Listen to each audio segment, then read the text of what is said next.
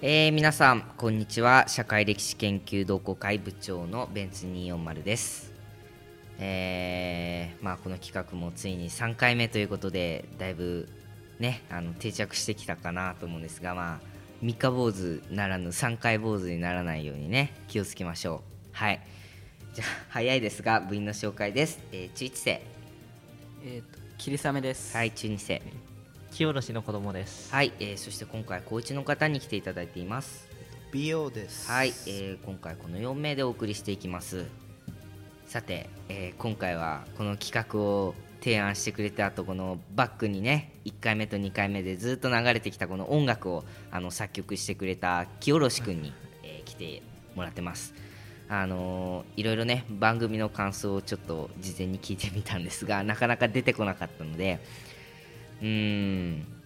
まあでもそうこれえっとなんかソフトを使うのかな？あの楽譜を作成するソフト。楽譜を作る、はい。じゃああの実際になんかこうまあでもそっか音をこう入力していくと勝手に楽譜を書いてくれるみたいな、すごいね。本物の作曲家みたいですね。いやーこの曲本当にそのこれ企画がね出始めた頃がちょうどうん10月ぐらいかな。曲作ってきてもらってでいろいろね2人でメールをこう使ってあのどんどん改良を重ねていったんですけれどもまあここまでちゃんとたどり着けてよかったなと。そのせっかくいい曲作ってきてもらったからなんかこのまま終わっちゃったらすごい申し訳ないなと思って。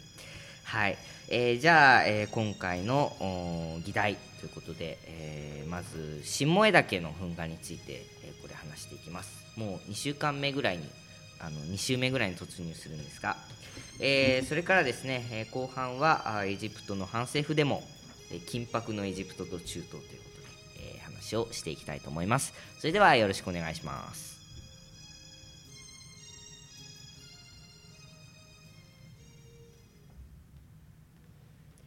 はい、えーそれでは第1部入っていきます、えー新萌岳の噴火のお話の方に、えーいきましょう。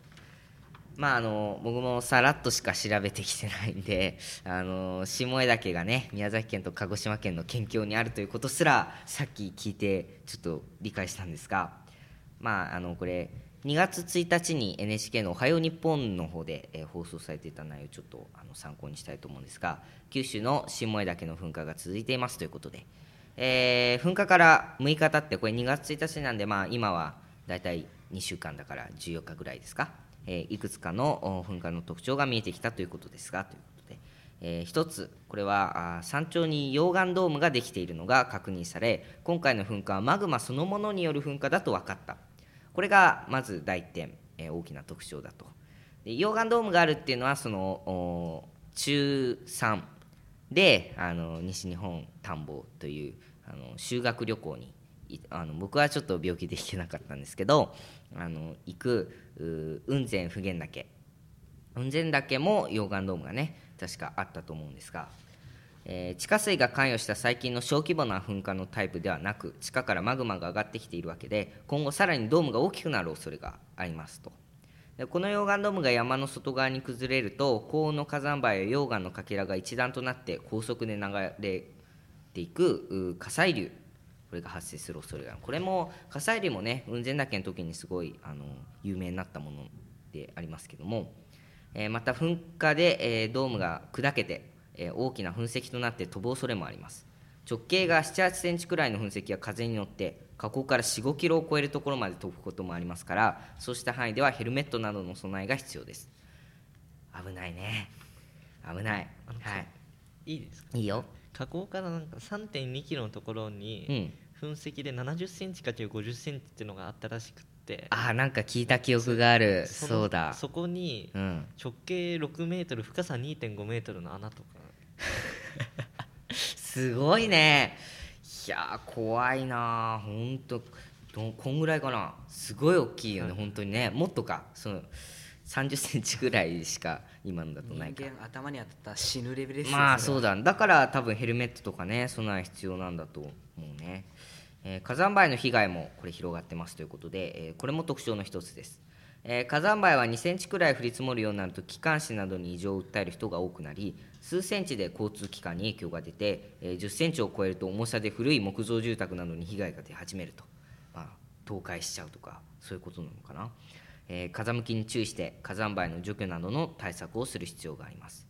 道路にあの火山灰が降り積もっちゃうっていうことがあってそのなんか除雪車じゃないですけどそのねあの火山灰をこう除去するそういう車があるっていうお話をあのさっき聞いたんですが、これあのー火山灰最終的に今どこに運んでるっていうのは？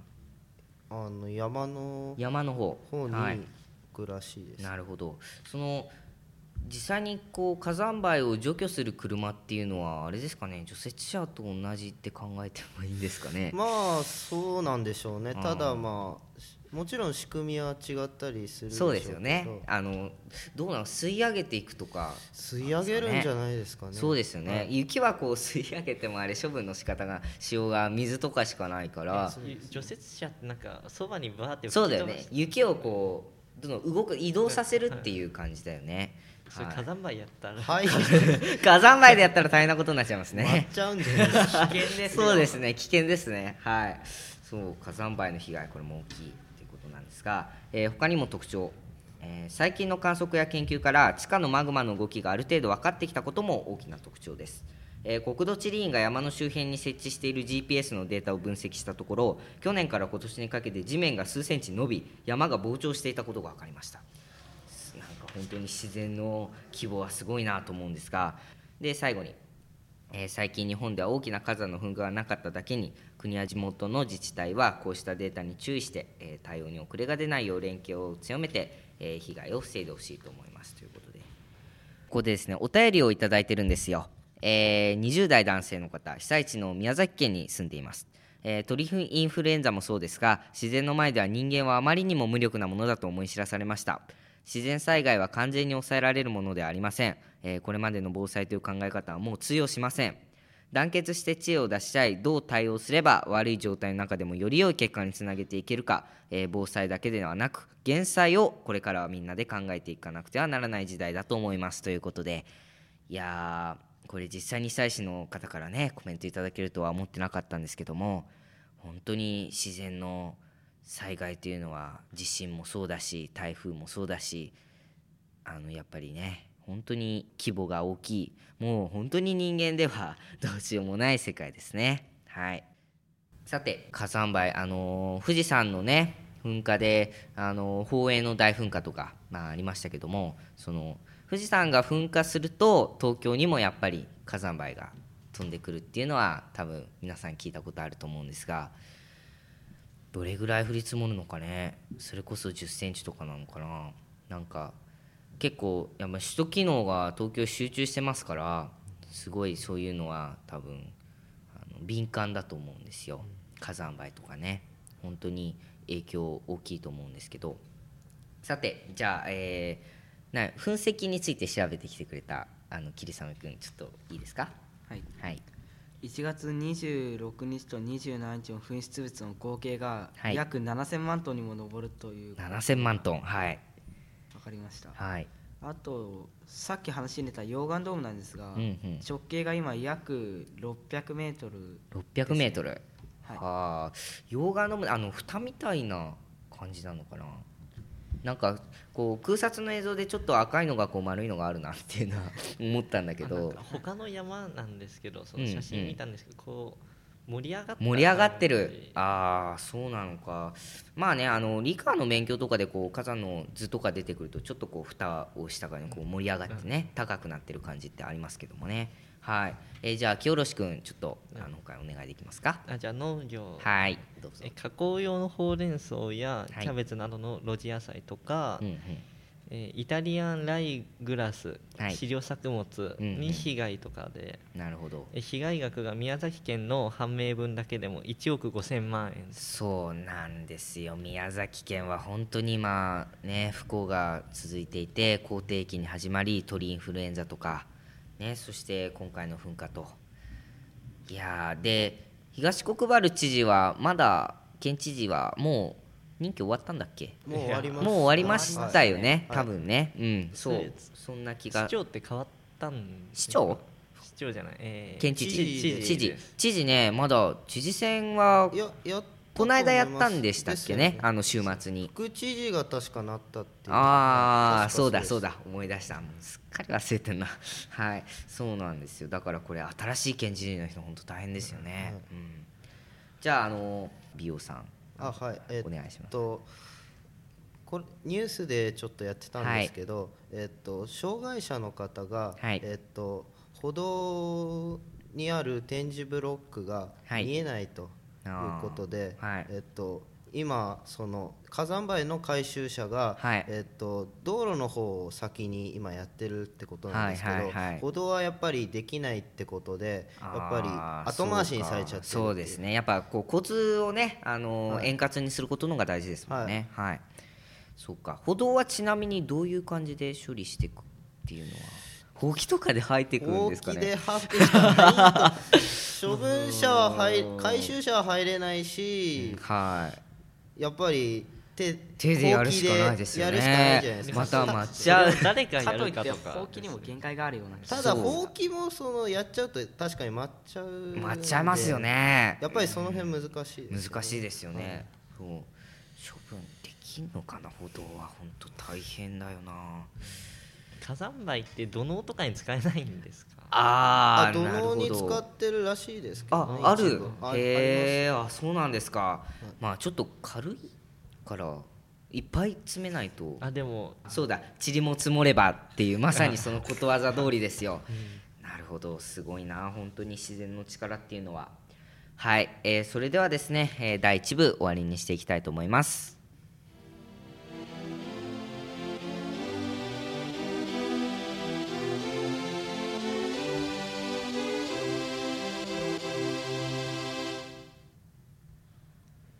はい、えーそれではですね、えー第2部の方入っていきます。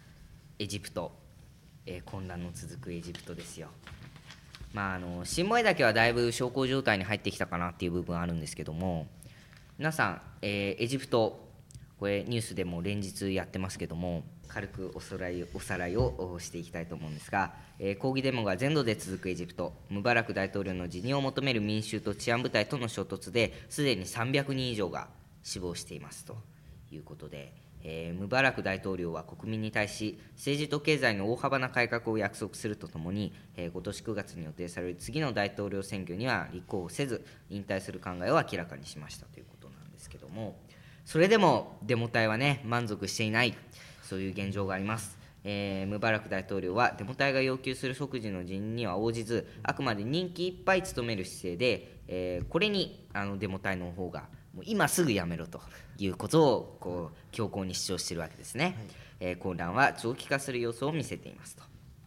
でアメリカがなんかなんかいエジプトって結構有名な国なんですけどなんか知らないことが多いなと思ったのはまずその強権体制で政治がやっていたのかっていうこともまず知らなかったしそれからあとアメリカが結構中東政策の重要なパートナーとして見ていたっていうことも結構初耳な感じで、えーこれまでムバラク大ムバラク政権をお支援してきたアメリカは民主的な政権に移行するよう求める姿勢に転じましたと。で、えークリントン米国務長官はあスレイマン副大統領が主導する政権移行を支持することが重要だということで、まあ、あのデモ隊の方にねあの支持する姿勢を見せているんですけども、えーこうした中新たに就任したスレイマン副大統領これ副大統領席が今まで空席だったっていうのは皆さんご存知ですか？あはい。あの大統領がねその自分の権力を維持するためになのかはちょっと分かんないですけど、まあ、多分そういうことでしょうね。副大統領を置いていなかったということでそれで新たに就任したあスレイマン副大統領が6日あ非合法とされてきたムスリム同胞団も含むう主要な野党勢力の代表と対話を行い、えー憲法改正のための準備委員会の設置や30年近く続いた非常事態宣言。非常事態宣言っていうのは非常事態だから出すわけですよ。これ30年も出してたらずっとじゃないですか。だから通常事態宣言みたいになっちゃうんですけど、えーこれの解除などで合意したと。いうことなんですね。もうだいぶ改革に向けてね政府の方も動いてるのかなっていう感じはするんですが、えーこれじゃあちょっと政府の対応を調べてきてくれたという清志君お願いできますか？あの政府ははい野党との対話とかはい。あーこれだけしか書いてない野党との対話があまあやっぱり中心で動いてそううん。そうみたいですね。こうムスリム同胞団っていう言葉も出てきましたけどいやこれも野党勢力の一つですよね。なんかテロに加担しない平和的なイスラム教組織というふうには聞いたような記憶があるんですけども。まあでもこれが今中心となってムスリム同胞団が中心となってそのデモ隊の方動いてるのかな？これでもネットで呼びかけて集まったっていうふうにも聞いたんですよ、だからもう本当にそれこそネットのパワーってすごい。こんなにもう2週間も続いちゃうようなデモをね引き起こすんだなって思うんエジプですけども。ト政府もネットのつながりあ規制してたっけ？はい。そうだね。それでなんか市民は電話回線を使って そう最近復旧したっていう話がありましたね。なんかツイッターとかもなんかうん。電話で話すとそれが書き込まれるとかそういうふうにあなってるとかって聞きましど。たいやー本当ネット社会を恐るべしですよ、うん、はいじゃあデモの規模についてこの辺りで桐雨君お願いします。とデモの規模はですね、はい。最大で首都カイロではい。100万人級のデモが、100万人規模。これは結構最近のデータかな？はい、ああ結なるほど。構最近のやつですね。はい。そうか100どれ市民の数そうだ市民の数を調べてくれあエジプトの人口ちなみに8300万人だそうです。で8300万人のうち100万人ぐらい。はい。みんながみんなやっぱ出てってるっていうわけではないんだね。うん。あカイロの人口6 680万1000あそうか。首都で起きてんだ。そうだ。96年のデータって書いてあある。あちょっと古いがね。あでもそうだね。エジプト全体で見ちゃダメだね。そうだ。カイロの首都のカイロで起きてる。はい。デモですね。はい、じゃあ美容さん。あのデモについて。えっとこれもちょっとニュースでちょっとはい見たんですけど、ムバラクを支持していない反対グループが、はい。その反対している一つとして、はい。そのムバラク支持派が出てきたじゃないですか。出てきましたね。それに対して批判してるってことなんですけどあそうなんですか。もう支持派はそれ存在しないというふうに まあそこはそこまでは言い過ぎかもしれないですけど、まあはい言ってる、はいそうみたいなんですね。ですね。その一つにその警察のはい。人,、人がその支持派に入っていると。で政府に動かされはいはいはいはいてでは入ったんじゃないかそうでしたね。あやってましたね、そう。なんかこう裏で政府が糸を引いてるんじゃないかと、はい。だってこれ強権体制だったわけですよね。ですね。それでなんで支持派がいるのかな？ちょっと返せない部分は確かにあるなと思ってきたんですけども。そうなんです今エジプトで起きているこの政変。えーでまだ混乱が収拾に至っていないのでまだこう次の大統領どういうふうに政権がこう変わっていくのかっていうのを考えるのはまだ早いって言われてるんですけどまああの候補を簡単にね挙げていくとおスレイマン副大統領まあ、これは暫定政権ができた場合の有力な指導者候補であると。いうことでアメリカやイスラエルも信頼を寄せ軍を掌握できる。秩序ある政権移行という条件を満たす人物であると。まあ軍を掌握できるっていうのがやっぱり重要みたいですね。このエジプトではね。日本もそういう時期がありましたよね。例えば東條英機とかも軍をこう持ってたから掌握してたからあの戦争の前こう総理大臣やってきたとかそういうのもあると思うんですがやっぱり軍事力っていうのはこの現代になってもね大きなあ威力を発揮してるわけですよね。ム。バラク大統領もエジプトの軍人あそうそううそう。そうみたい。なんかあの元軍人ということで、うん、政治家としても活動している。で、えーエルバラダイ氏という方がいます。これあの反政府デモ派でねあのよくテレビ出てますね、えー国際原子力機関の前の事務局長ムスリム同胞団もエルバラダイ氏を受け入れる姿勢であると。で国際的には有名なんかノーベル賞ノーベル平和賞を受賞しているということで有名なんですが、国内に強い支持基盤がなく指導力に疑問があるというふうにも言われています。やっぱりそう指導力に疑問があるとねなかなかその後混乱落ち着けていくっていうのは難しいかもしれない、うん、それからムーサ事務局長という方これあの僕もまだ聞いたことはなかったんですがアラブ同盟の事務局長、えー外交を熟知しておりイスラエルへの手厳しい批判で国民的な人気も高い。で反政府デモに参加し大統領選出馬の意欲も示しているということで、まあ、以上3名が大体候補として上がってきているのかなと思いますね、えー最後に国際的な影響について。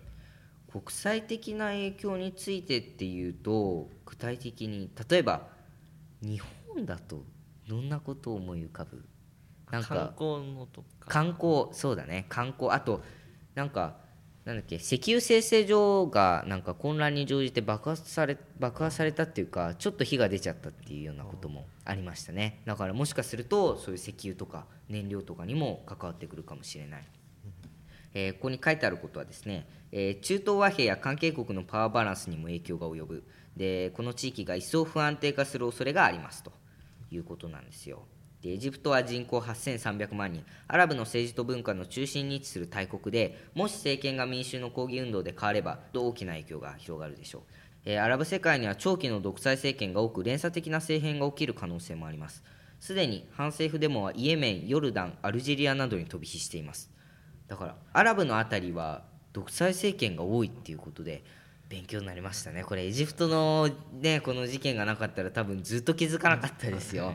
はい、えーこのようにエジプトの政変はすでに多くの国々に影響を及ぼし始めておりどのような形で政権の移行が行われるか、えー国際社会全体がエジプトに視線を注いでいます。ということで国際社会に与える影響も本当大きいですね。日本にどういう影響があるかっていうのもこれから見ていきながらじゃああのニュースを見守っていくことにしましょう。それでは第2部終わりにします。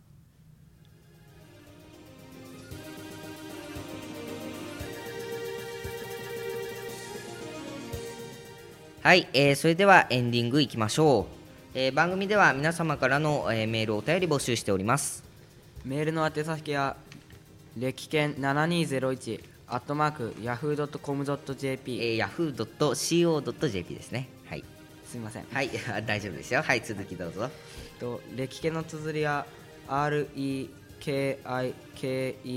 ですえーお便りもお待ちしています。郵便番号108-0074東京都港区高輪2-1-32学校法人高輪学園社会歴史研究同好会行きです。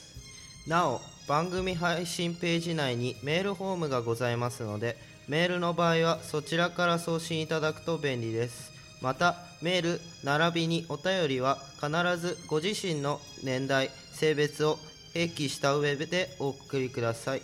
はいということで、えーエンディングになりました。